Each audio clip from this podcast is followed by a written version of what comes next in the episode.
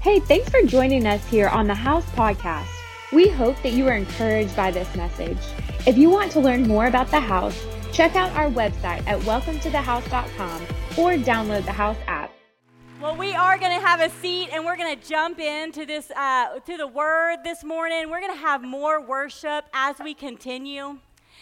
But if you are new to Table Talk, I just want you to know that just hold on to your seat. Don't worry.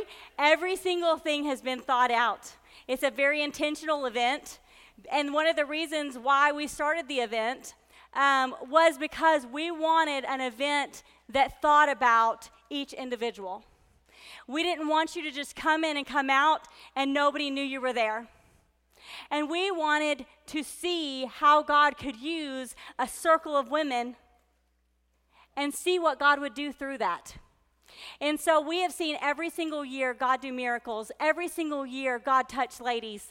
And so if it is your first time, don't worry. We'll guide you through the process. And you do not have to worry about what's next. We're going to make sure you know and that you are able to go forward without too much stress or anxiety. Uh, you know what? I know that this is kind of the beginning of the year. It's the end of January. But at the beginning of the year, all most everybody starts thinking about how we can eat healthier. Uh, and so, of course, our church is seeking the Lord in this month, and we've done some fasting. And uh, of course, I'm thinking fasting and be healthier all at the same time. And so, I've added making smoothies in the morning.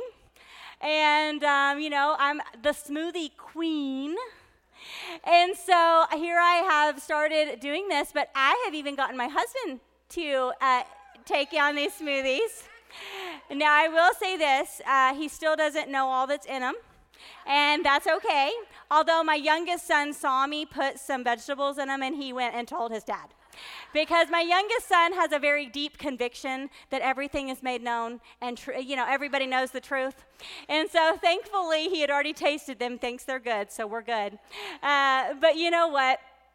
My kids sometimes will get a, a grand idea from tiktok or something like that. And so they're going to want to use my blender because blenders are so fun. It's like a toy.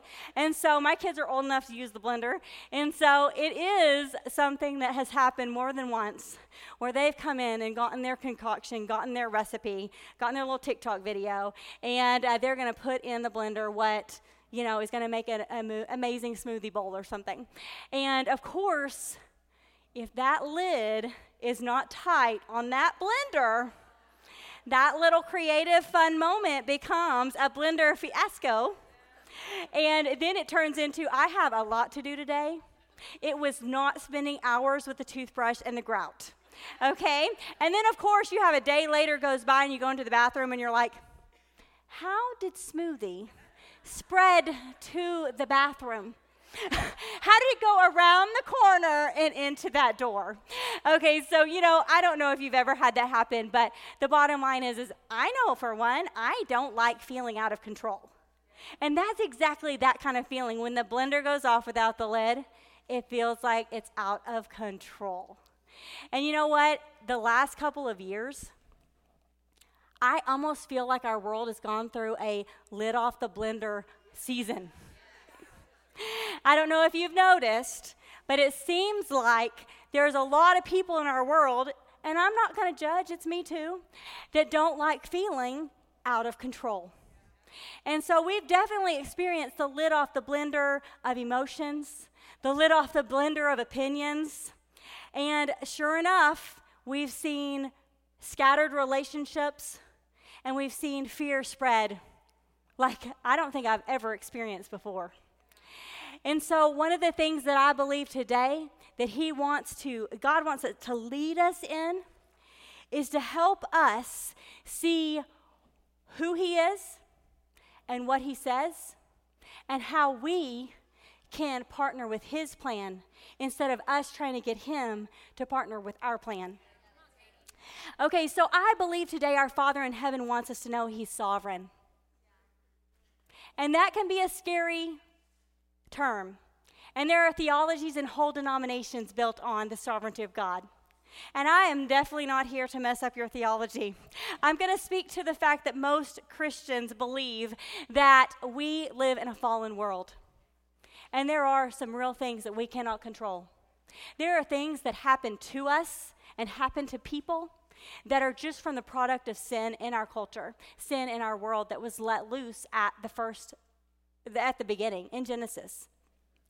And so I am not saying that God has done anything these last couple of years that have been produced in our world. I'm not saying that He hasn't or He has. I'm not saying which one He did, which one He didn't do. I am just saying that we live in a fallen world and we've been living in it the last couple of years and we've been seeing it really loud and clear. And guess what? When we say He is sovereign, that means we believe that He is bigger than what we see, that He is bigger than what happened, He's bigger than all these problems. And we're saying, actually, when I say He's sovereign, that means I believe He has a plan to redeem everything. Now, if we allow Him to, and so there is a redemption that I believe God has in store for each and every one of you. And you may be sitting in the room saying, you know what, I wasn't super worried about this, or I wasn't super worried about that, or I wasn't affected by that. But just wait and see. Let me talk you through a couple of things that I feel like will help us see what he's trying to say. There's still nothing beyond his power. When we say he's sovereign, we say he's powerful. We say that he is able, can, and will deliver us. Now, when we say He delivers us, it doesn't mean He answers our prayers the way we thought He was going to answer them. Sometimes He does, sometimes He doesn't. When I say that when He's going to intervene in your life, I'm not promising you that it's going to be in the way that you'd expected. I am promising you that He's going to intervene in such a way that He will deliver us, He will save us, He will rescue us, and He will redeem anything and everything that someone else has cursed and says it's unredeemable. You know, Isaiah 64 8, even last year after Table Talk in January, God put deposited this message in my heart. And it has been stirring in me for a year. And I'm going to be honest, I've had to work a year to get order to it. But I know that in Isaiah 64 8, Israel was in a similar position and state that we, were, we are in here in America. And Isaiah was a prophet who came to bring hope and correction to the people. And in Isaiah 64 8, he said, And yet, O Lord, you are our Father. We are the clay, and you are the potter. We all are formed by your hand. Everybody say formed. Okay, so this word I feel like so describes the process he takes us when we join him and go on the journey of transformation. But the thing is, oftentimes I think as Christians and believers, and if you've accepted Jesus, then I believe that you started that journey the day you accepted him. The journey of transformation and being formed. But for me, I have served the Lord for a very long time. I was so grateful to be able to be raised in a Christian home where my mom discipled me and poured out the Lord and the Word of God into me. And so I'm super grateful for that. But even though God spared me at a young age to bring me to relationship with Him, I've still had to allow Him to continue to form me every step of the way. You know, there are people in this room that have a list of what you've been through. You know, I think that there's probably someone in this room that's been through bankruptcy, someone who's experienced loss, divorce, betrayal, sickness, mental illness. The list can go on and on. And some of the things that I listed, you're like, yeah, all of it. and I know that it can, the list can get long almost to the place where hope is stolen from us because we get into a place where we cannot feel like there's any control. Each and every one of us learned very young in our age in age that we can't control things. But yet we continue to grasp for the next season because in the next season I'll be able to control it. In the next season I'll be able to and then we continue to live life and see that actually there's more and more that we can't control than there is that we can. And so I think that God knew that there would be many things that we would have to go through. In His sovereignty, He knew. He wasn't surprised by anything that has happened in this world or in your life. In John 16 33, it says, I have told you these things so that in me you may have peace. And in this world you will have trouble.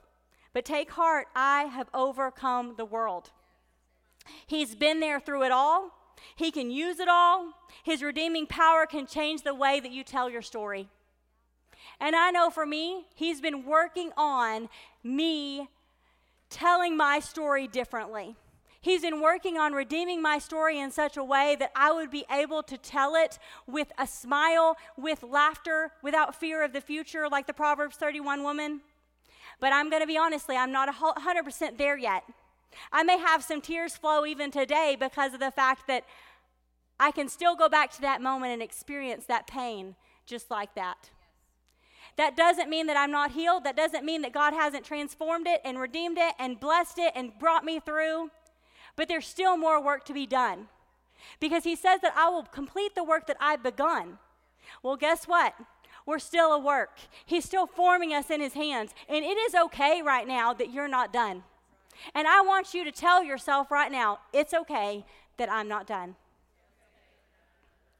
You know, for me, I have a list of things that I've walked through and gone through. You know, the first thing that I went through, I remember my life was pretty functional, safe, somewhat boring, but very focused on discipleship. My mom, from a very young age, poured the Word of God in me. I was in church all the time. That was our life, that's what we did. And I am so beyond grateful for that sacrifice. But I remember the first time I realized I had no control. When my parents, as a teenager, got divorced and had a long separation and divorce, I realized I had no control. There was no way I could change the situation. There was no way that I could make anything different or better. There was literally that sense, that first moment of, I have no control. But as a young person, thankfully, I was in a healthy, life giving church, and people surrounded me and discipled me and helped me through that in that season. And I just want to speak to our young people. Just so you'll know, every single person in this room has been in a situation as a teenager and a young adolescent that they've gotten to choose to run to God or run away from God.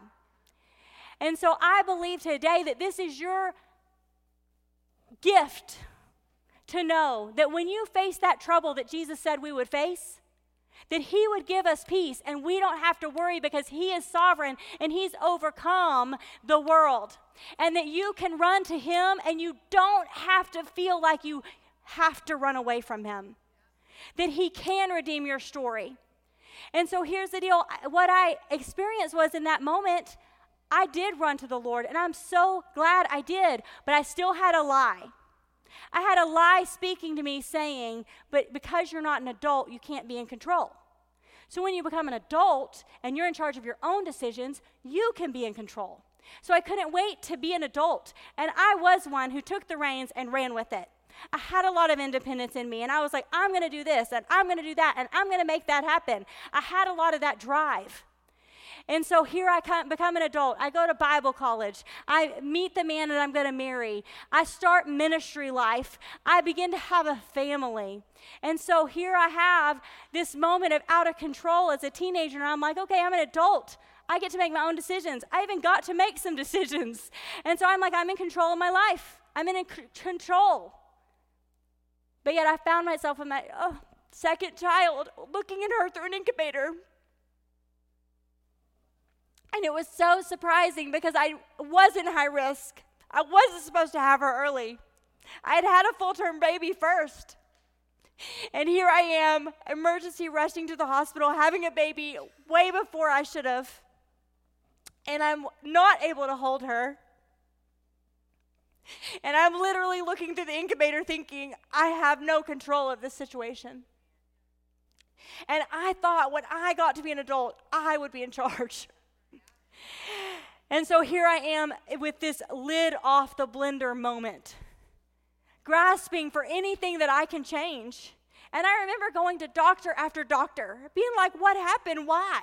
I needed to have an answer. And I was like, I need to be able to say why this happened. I need to be able to understand. And so I went to doctor to doctor, and they said, okay, there's actually no reason why you should have had a preterm birth. We don't know what was wrong. There was no signals. There was no reason for us to believe that you had, we're going to have that. And so we're just going to be a little more proactive next time. We're going to be more watchful. We'll do some shots every week and see if that helps. And so I get pregnant with my third child, and I do the shots, and I do life, and I trust that the doctors told me that this doesn't mean that I'm going to have this happen again. There's no reason why it should. So I'm going to live life and I'm going to trust God because I have a relationship with Him. And then I have her three and a half weeks early.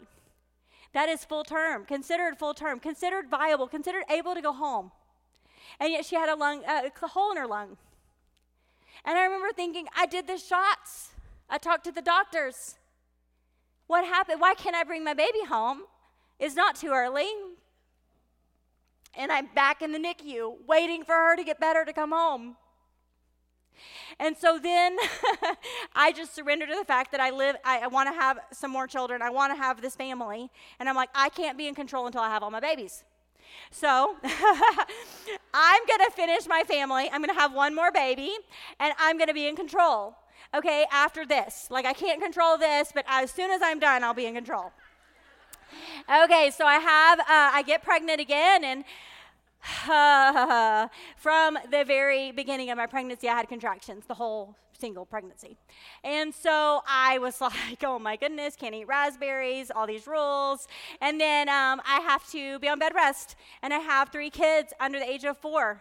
And um, I can't take care of my husband. I can't take care of my kids. I can't do my job. I can't do my, uh, you know, the responsibilities I have. And my oldest sister, uh, by the grace of God, was in a season that she was able to move in with me to my house and help me. And that was another lit off the blender moment.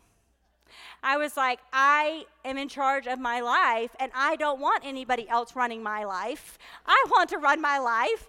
But I realized it was just for a season, so I was like, okay, I'm just going to sit in this bed, sit on this couch until this baby is able to come. And so, sure enough, I get off of bed rest, and the day after he comes. And so thankfully, he came full term. We did all the things. We were able to go home to, from the hospital. Praise God, I'm done having children. We're done. I can be in control. okay, so fast forward we're in a ministry working on staff.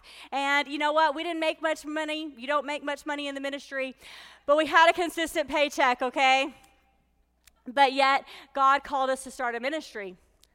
And so I remember the day that we used our savings to remodel our house to make an office in our house and a, a bedroom for our assistant because she was going to live there instead of us paying her. And so she's here today. She's awesome. And um, so then I put moved all my four children into our dining room, put up a wall, and made. Uh, a camp bunkhouse basically. And uh, so they lived in there and when they were little and so we started the ministry and sure enough i had another moment where i felt like there is i have no control. I don't know how to bring money in I don't know how to feed my kids. I don't know how to make this ministry thrive or to grow or for, for us to do these things, but we're just in faith doing what He tells us next. And so we start taking mission trips and we start speaking at churches and we start traveling full time. And so I'm telling my husband, like, you have a year to make something money to be able to provide for us or we're quitting. And so um, here we go. We start traveling for, with four young children.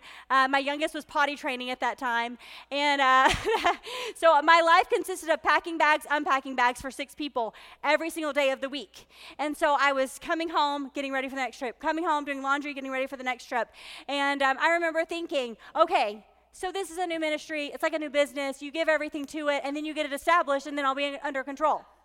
Okay, so I'm like, I'm going to have it all together after we get this ministry off the ground. And so, sure enough, I get we get the ministry off the ground. It's thriving. God's using it. He's doing all the things He promised us to do, and it's amazing. And then my husband walks in and says, God told me to pl- move and plant a church in Rogers, Arkansas. And I was like, okay.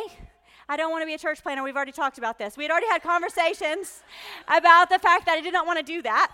And so here we have this real big moment, pivotal moment. So I go to the Lord. God confirms it. He tells me clearly that this is what we're supposed to do. And so he's like, We're going to sell everything and we're going to move. At that point, we had never even been to Rogers, Arkansas. And so, uh, sure enough, we get on board, we sell everything that we own, and we move to Rogers, Arkansas to plant a church. And I had never been a part of a, plant, a church plant. I'd always gone to an established church. You just know people are going to show up. you know, people have been there for 15, 20, 30, 40 years, and they're all, they all know to come on Sunday, and you don't really have to worry about it that much. And so here I'm in this position that I am going into a city that I hardly know anyone. And this is my thought. This is the lie. Okay, so you're going to move here. You're going to build a church, and this is going to be your home. And so this is where you're going to build a life. Okay, so yes, you built a life here, but this is your season to build this life, and this is your life. Like, this is what is going to be, you know, the boring part. Like, that's the part I'm looking forward to. And so I'm like, okay, as soon as we move to Rogers and we make this our home, we get a couple of friends, and we get the church going, I'm going to be in control. I'm going to be able to make the, my own decisions. I'm not going to be worried about what could happen next. I mean, Stephen has heard God and he knows that, like, we'll need to stay here. And so um, here I am hoping and praying that this is the last out of control moment that I would experience. And I'm telling myself, yeah, we just need to get established. We just need to build a life here. And so 18, 19 months in, maybe 20, I can't even remember exactly because it was such a blur. Um, my healthy daughter got sick.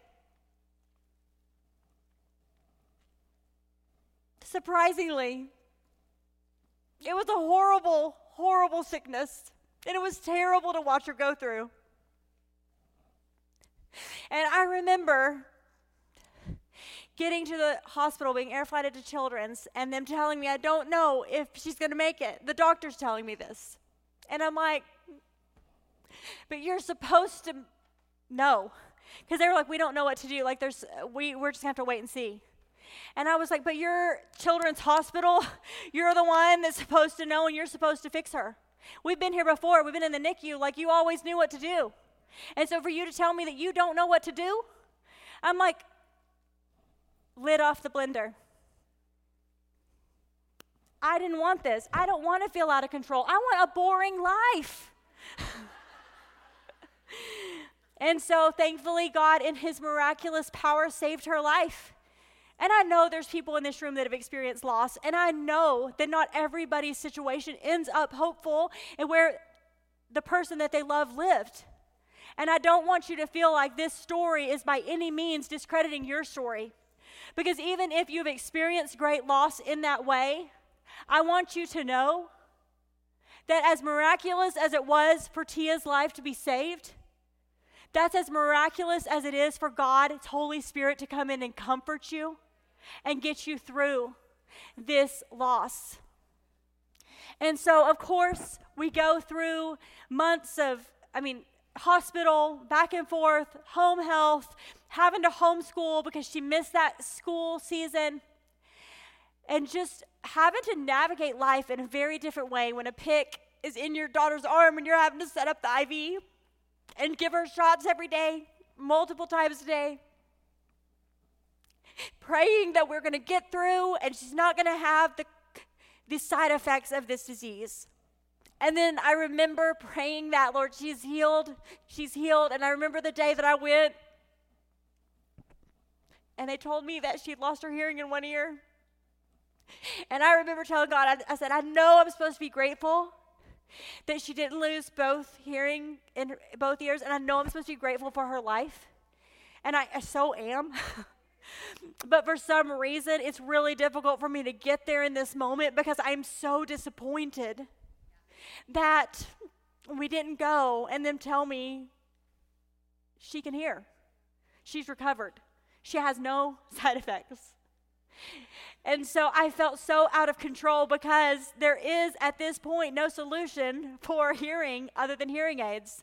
And so we do have a hearing aid. Of course, she is the most driven lady you've ever met, and so she's not wearing that hearing aid.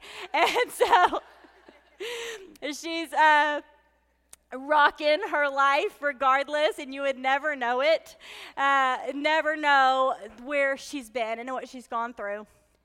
And I thought, okay, this was a test. We started the church. The enemy tried to come steal our lives and like our joy. And so I passed the test, right, God? Like there was a moment in the hospital that I didn't think I was going to pass the test. I had that moment of, God, are you, how could you do this? And I know that he didn't do it. I know the enemy tried to steal her life. I know it was a demonic attack. And I have the faith to believe that. I have the word of God to, to put my feet on solid ground to stand on that. But in that moment, I questioned it all.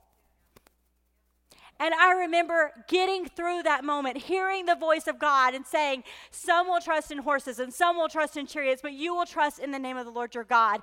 And I remember taking that word and that promise and holding it with everything that I had because I had nothing else to hold and there was nothing way, no way I could change the situation. And so here we're recovered, we're going forward, she's going to be okay. We got through that. It was just a test. The enemy's trying to get us down and keep us from doing what he's called us to do. And so, of course, I can get through that. But as soon as we're, as soon as she's better, I can be in control. As soon as I'm done with this test, because this was the biggest test, we can be in control. So then, seven, eight, nine months later, I get a call from my oldest son and my husband, who was taking my four kids to school. Um, got in a head on car crash going 50 miles an hour. And my son calls and was like, You have to get here now. And the police gets on the phone and is like, You have to get here now. Hurry. I, and the police officer was like, If he lives, he will either have, I mean, he, she was talking about amputation, paralysis, all the things. He was crushed in the truck. My daughter had a brain bleed and a skull fracture, began to vomit and seize. And if you're a nurse or if you know anything about that, that's not good. And there's not a lot of hope after that type of scenario. But we, by the time we air flighted her to Springfield, and my husband was being eh, taken out of the truck and air flighting as well. By the time we got to Springfield, they scanned her brain again and said, I don't think she needs surgery. I think this will heal on its own. And I'm just telling you that anybody can tell me that that was just a coincidence, but I'm like, literally from the hospital to the hospital, something changed drastically. Because they were telling me that and they i mean dropped everything. Everybody ran into the room. Everybody i mean it was one of those nightmare moments as a parent. And i remember thinking are you? I mean, I literally was just, I didn't know what to do because I was like, what in the world? Who has two life threatening tragedies in like a couple of months? Like, how does, like, that doesn't happen. And I was, I had all the thoughts of being picked on, of being out of God's will, of doing something wrong, of why did I choose to do anything that He's asked me to do?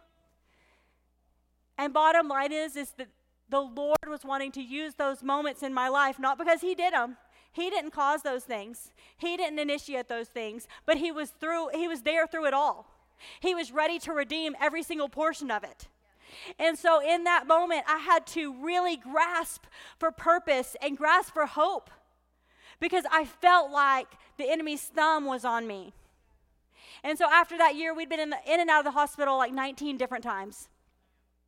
And so it was one of those years that I literally was just like, oh, you need to go to the hospital, let's go. Like, I mean, it was just like, oh, yeah, that, that was like normal. Like, let's go down the road and go to the ER because we need to. And so it, it was not a right normal, it was not a right mindset.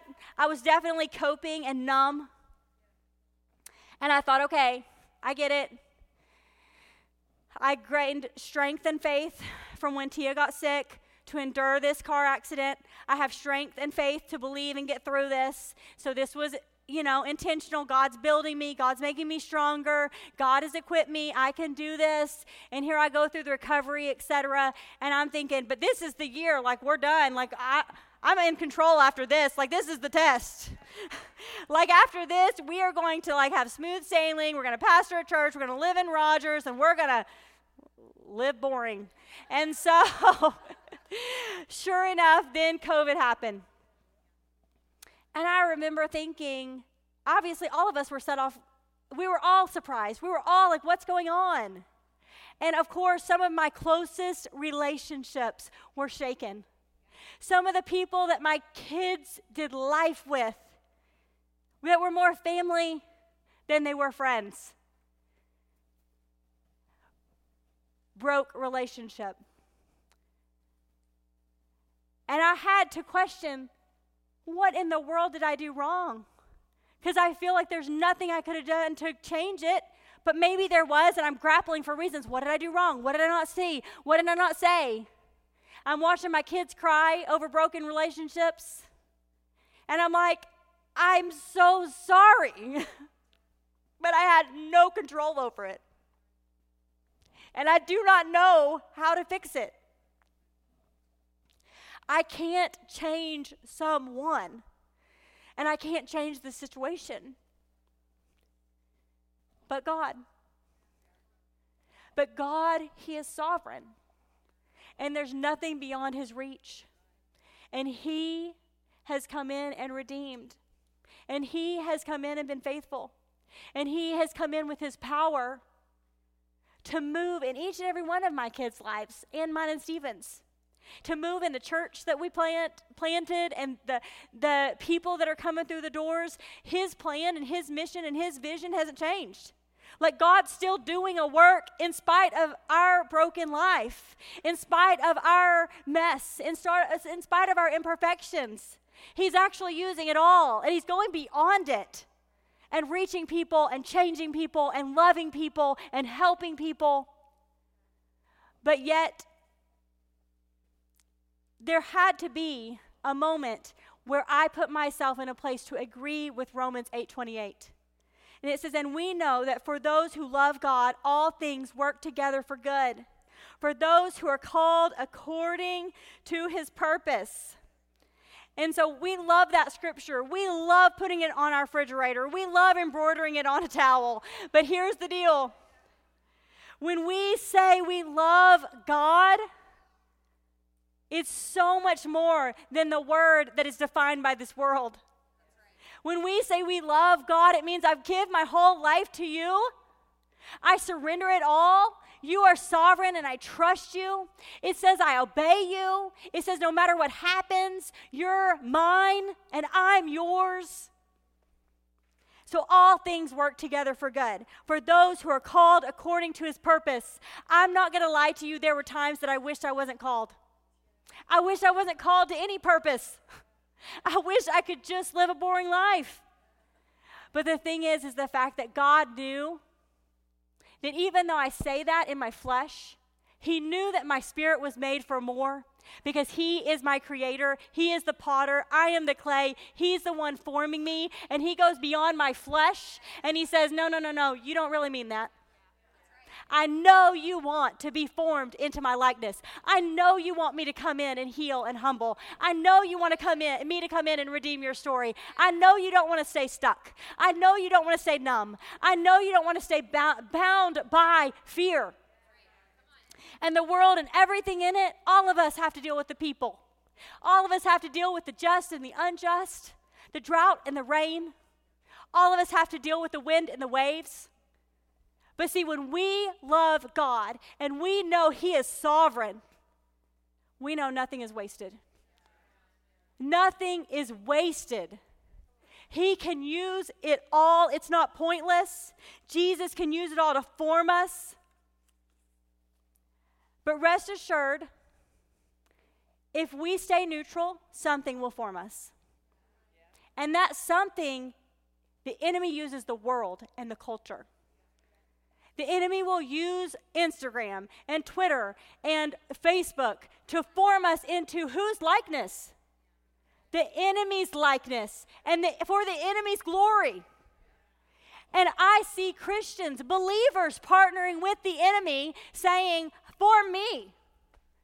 Instead of saying, recognizing, having eyes to see and ears to hear that, hey, this is not God's plan. He is sovereign. And so I've given up on a sovereign God whom can do anything to sacrifice to the enemy that only has evil in store for me. And so we go back to John and we say, Jesus said, In this world you will face trouble, but in me have peace. I have overcome the world. See, in the Old Testament times, to soften the clay, the potter had to really work it. They could even use a hard piece of clay and work it and work it and work it. And do you know what it, the potter used to soften the clay? He used water. And he poured a little water and he softened. And he poured a little water and he softened. And he poured a little water and he softened. And then he began to mold the clay into a vessel. The potter already knew the purpose of the vessel. He wasn't guessing. He wasn't thinking, what am I going to make today? He knew exactly what he needed to make, what he wanted to make, and what the purpose was for what he was going to make. It was already pre planned, it was already decided. It wasn't like a creative moment of, like, ooh. We're talking about a potter who makes things that are useful. A potter that makes things that hold grain, the bread of life. A potter who makes things that hold oil, the new wine. That th- this is the things that the Old Testament used pottery for. And all of these things have spiritual significance. And so here he is, he's forming us and he's pouring a little water and he's pouring a little water and he's is kneading the clay and making it, spinning it on the wheel. He's centering it on the wheel. He's not allowing it to go off of the wheel because he can't make anything that's not on the wheel. And so here he is. He knows he makes a beautiful vase. He, a, he makes a beautiful pitcher, a beautiful container. And then what's the next step is he puts it in the fire. And he puts it in a fire. Why? To seal it, to seal the cracks, to complete it, to heal it, to make it usable. It cannot be used for its purpose apart from the fire. And the thing is, is the Holy Spirit oftentimes is referred to as the fire. And the Holy Spirit was sent to us when Jesus rose from the dead. We waited for the Holy Spirit to empower us. And why did we do that? Is because we need the Holy Spirit to come comfort our bruises. And he, we need the Holy Spirit to come heal our wounds. And the fire to complete us. And we can't do it apart from his power, apart from his fire. And, but the fire is hot. And that's the thing that oftentimes we will avoid and we get back on the we get off of the pottery wheel to become a hard piece of clay again to try to mold again and put the water on again and try to get to the firing process. And we do it over and over again. And the lord is like surrender to me. Surrender to the potter. Surrender to the process. Surrender to the purpose that i have. Surrender to the forming. You know every vessel has to go through the molding and the making. Every vessel has to experience the water, and every vessel has to experience the fire. No vessel can skip a piece. After the clay is softened, he centers the center the clay on the base.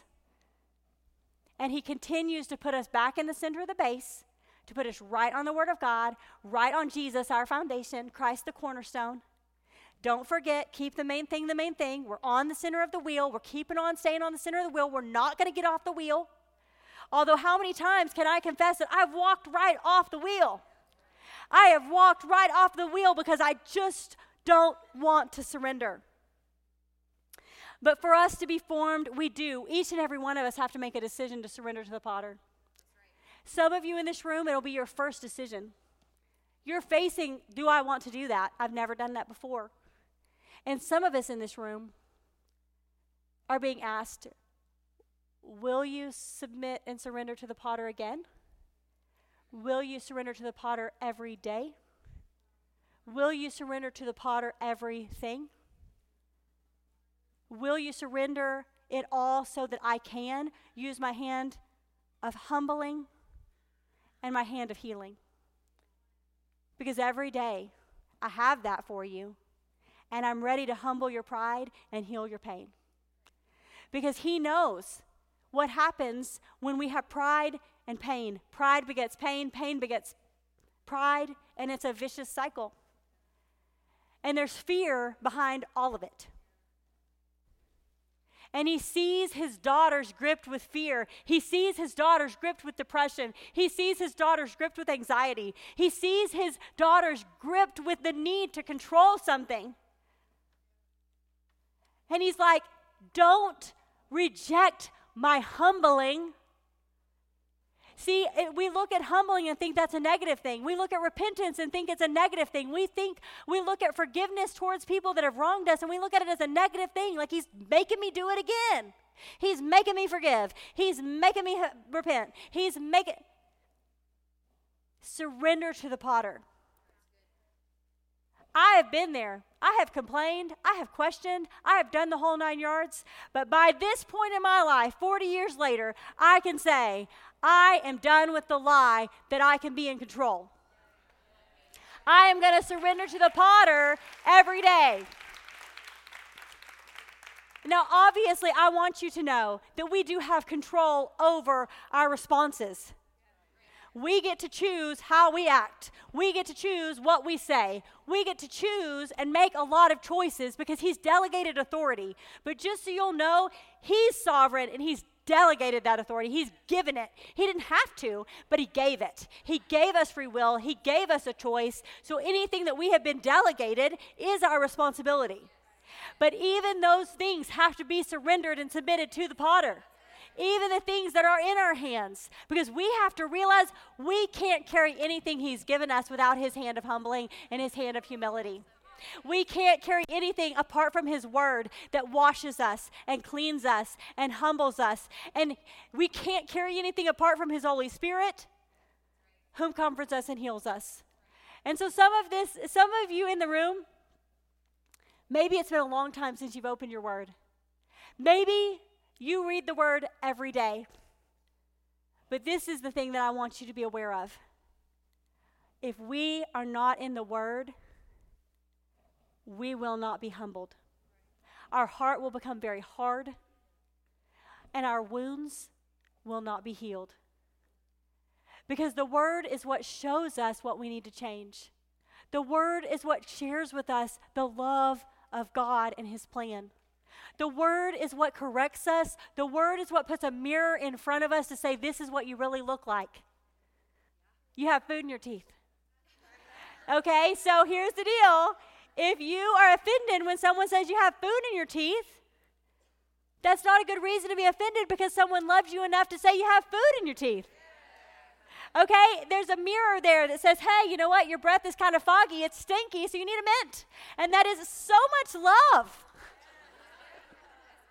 And so here's the deal we read the word with the wrong motives often. We read the word in our flesh, wanting it to agree with us, wanting it to feed the offense that we have, wanting it to excuse our actions, wanting it to say they were wrong and I was right.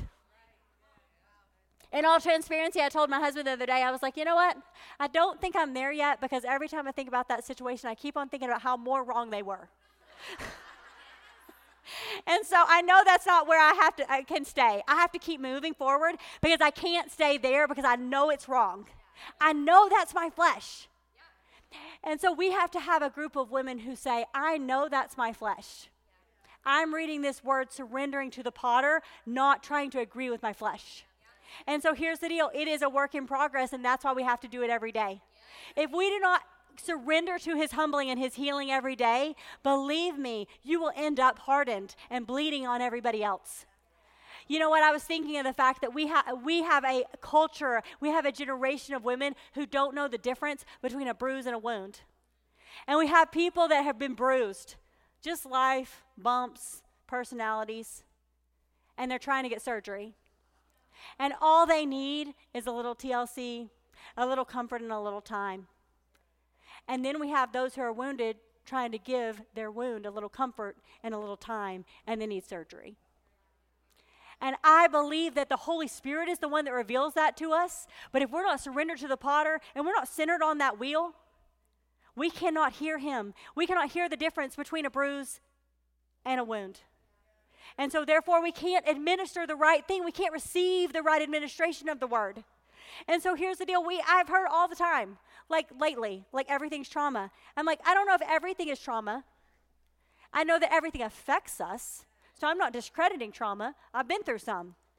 But I know that some of the hurts that I have faced are bumps and bruises because I live in a world with people and I live in a world with my own background and experiences that help me interpret things incorrectly. And so that's why I have to be in the Word because it says it washes me pure and clean. It makes me a spotless bride. There is a, Jesus is coming back for a spotless, pure bride. And we try to make it difficult and we try to make it over spiritualized. But you know what? If you will get in your Word and you will question your flesh and you will surrender to the potter, I believe He will make it really clear what He's wanting to do. And that He can come in and say, That pride is not of me, and there's nothing to be ashamed of.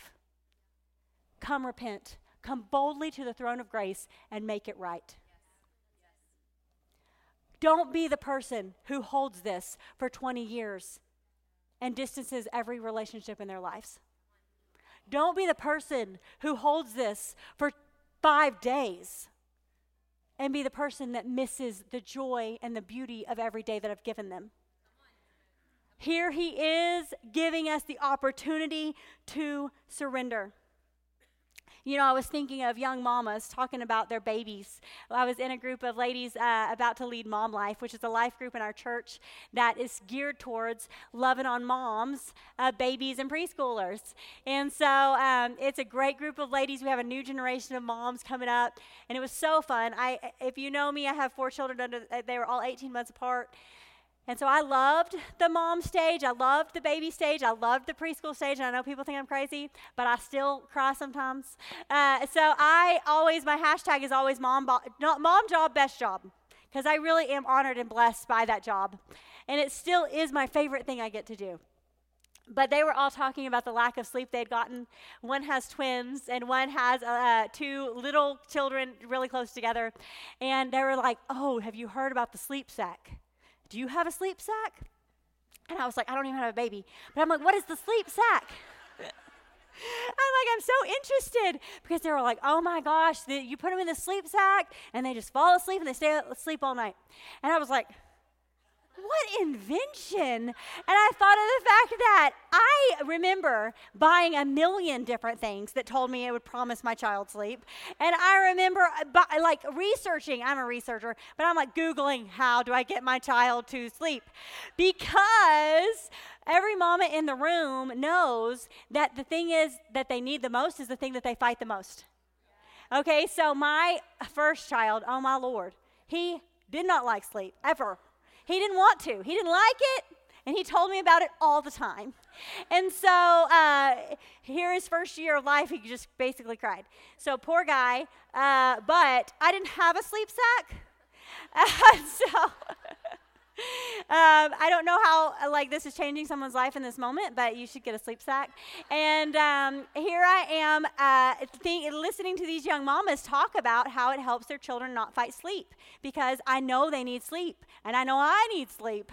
And so I was thinking of the fact that that's exactly what we do to the Lord.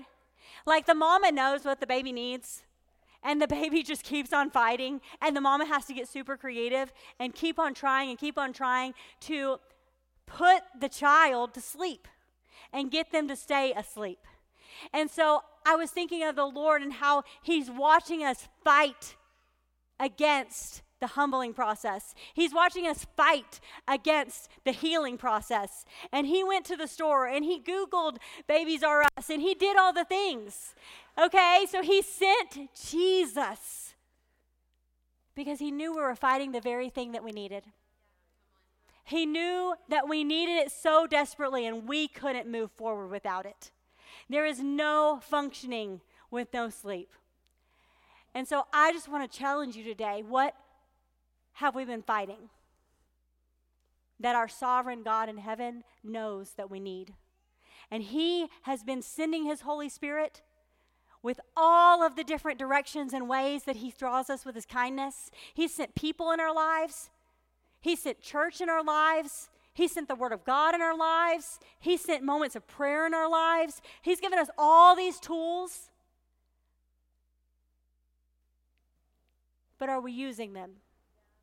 Or are we fighting the very thing that He sent us to overcome, to sent us to soften us, sent us to heal us, sent us to humble us, sent, sent us to become the vessel that He's called us to be? You know, I just want to encourage you pain and pride both want control. And that's exactly where the children of Israel were when Isaiah prophesied. They just wanted control.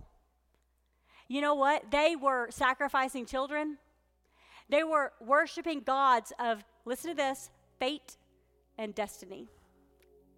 They were doing things to give to the gods to try to prolong their lives, to create prosperity. And they wanted to be called God's children. They wanted to be blessed by that title. They wanted a little bit of God in their lives because it was a, a blessing to be God's children.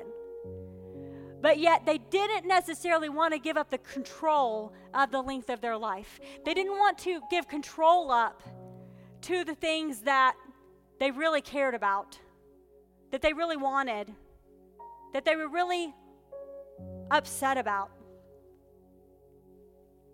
And here Isaiah comes in with the word of the Lord. Because our Father loves us so much, He will send the word of the Lord to us to say, I am your Father who loves you. Stop fighting. Surrender to the potter. Stop looking to whether you like it or not. Stop looking to your preferences. Stop looking to your comfortability and surrender to the process. Thank you for listening to this week's podcast. We would love to hear how this message impacted you. Feel free to let us know on the Contact Us tab of the House website. We hope you have a great week.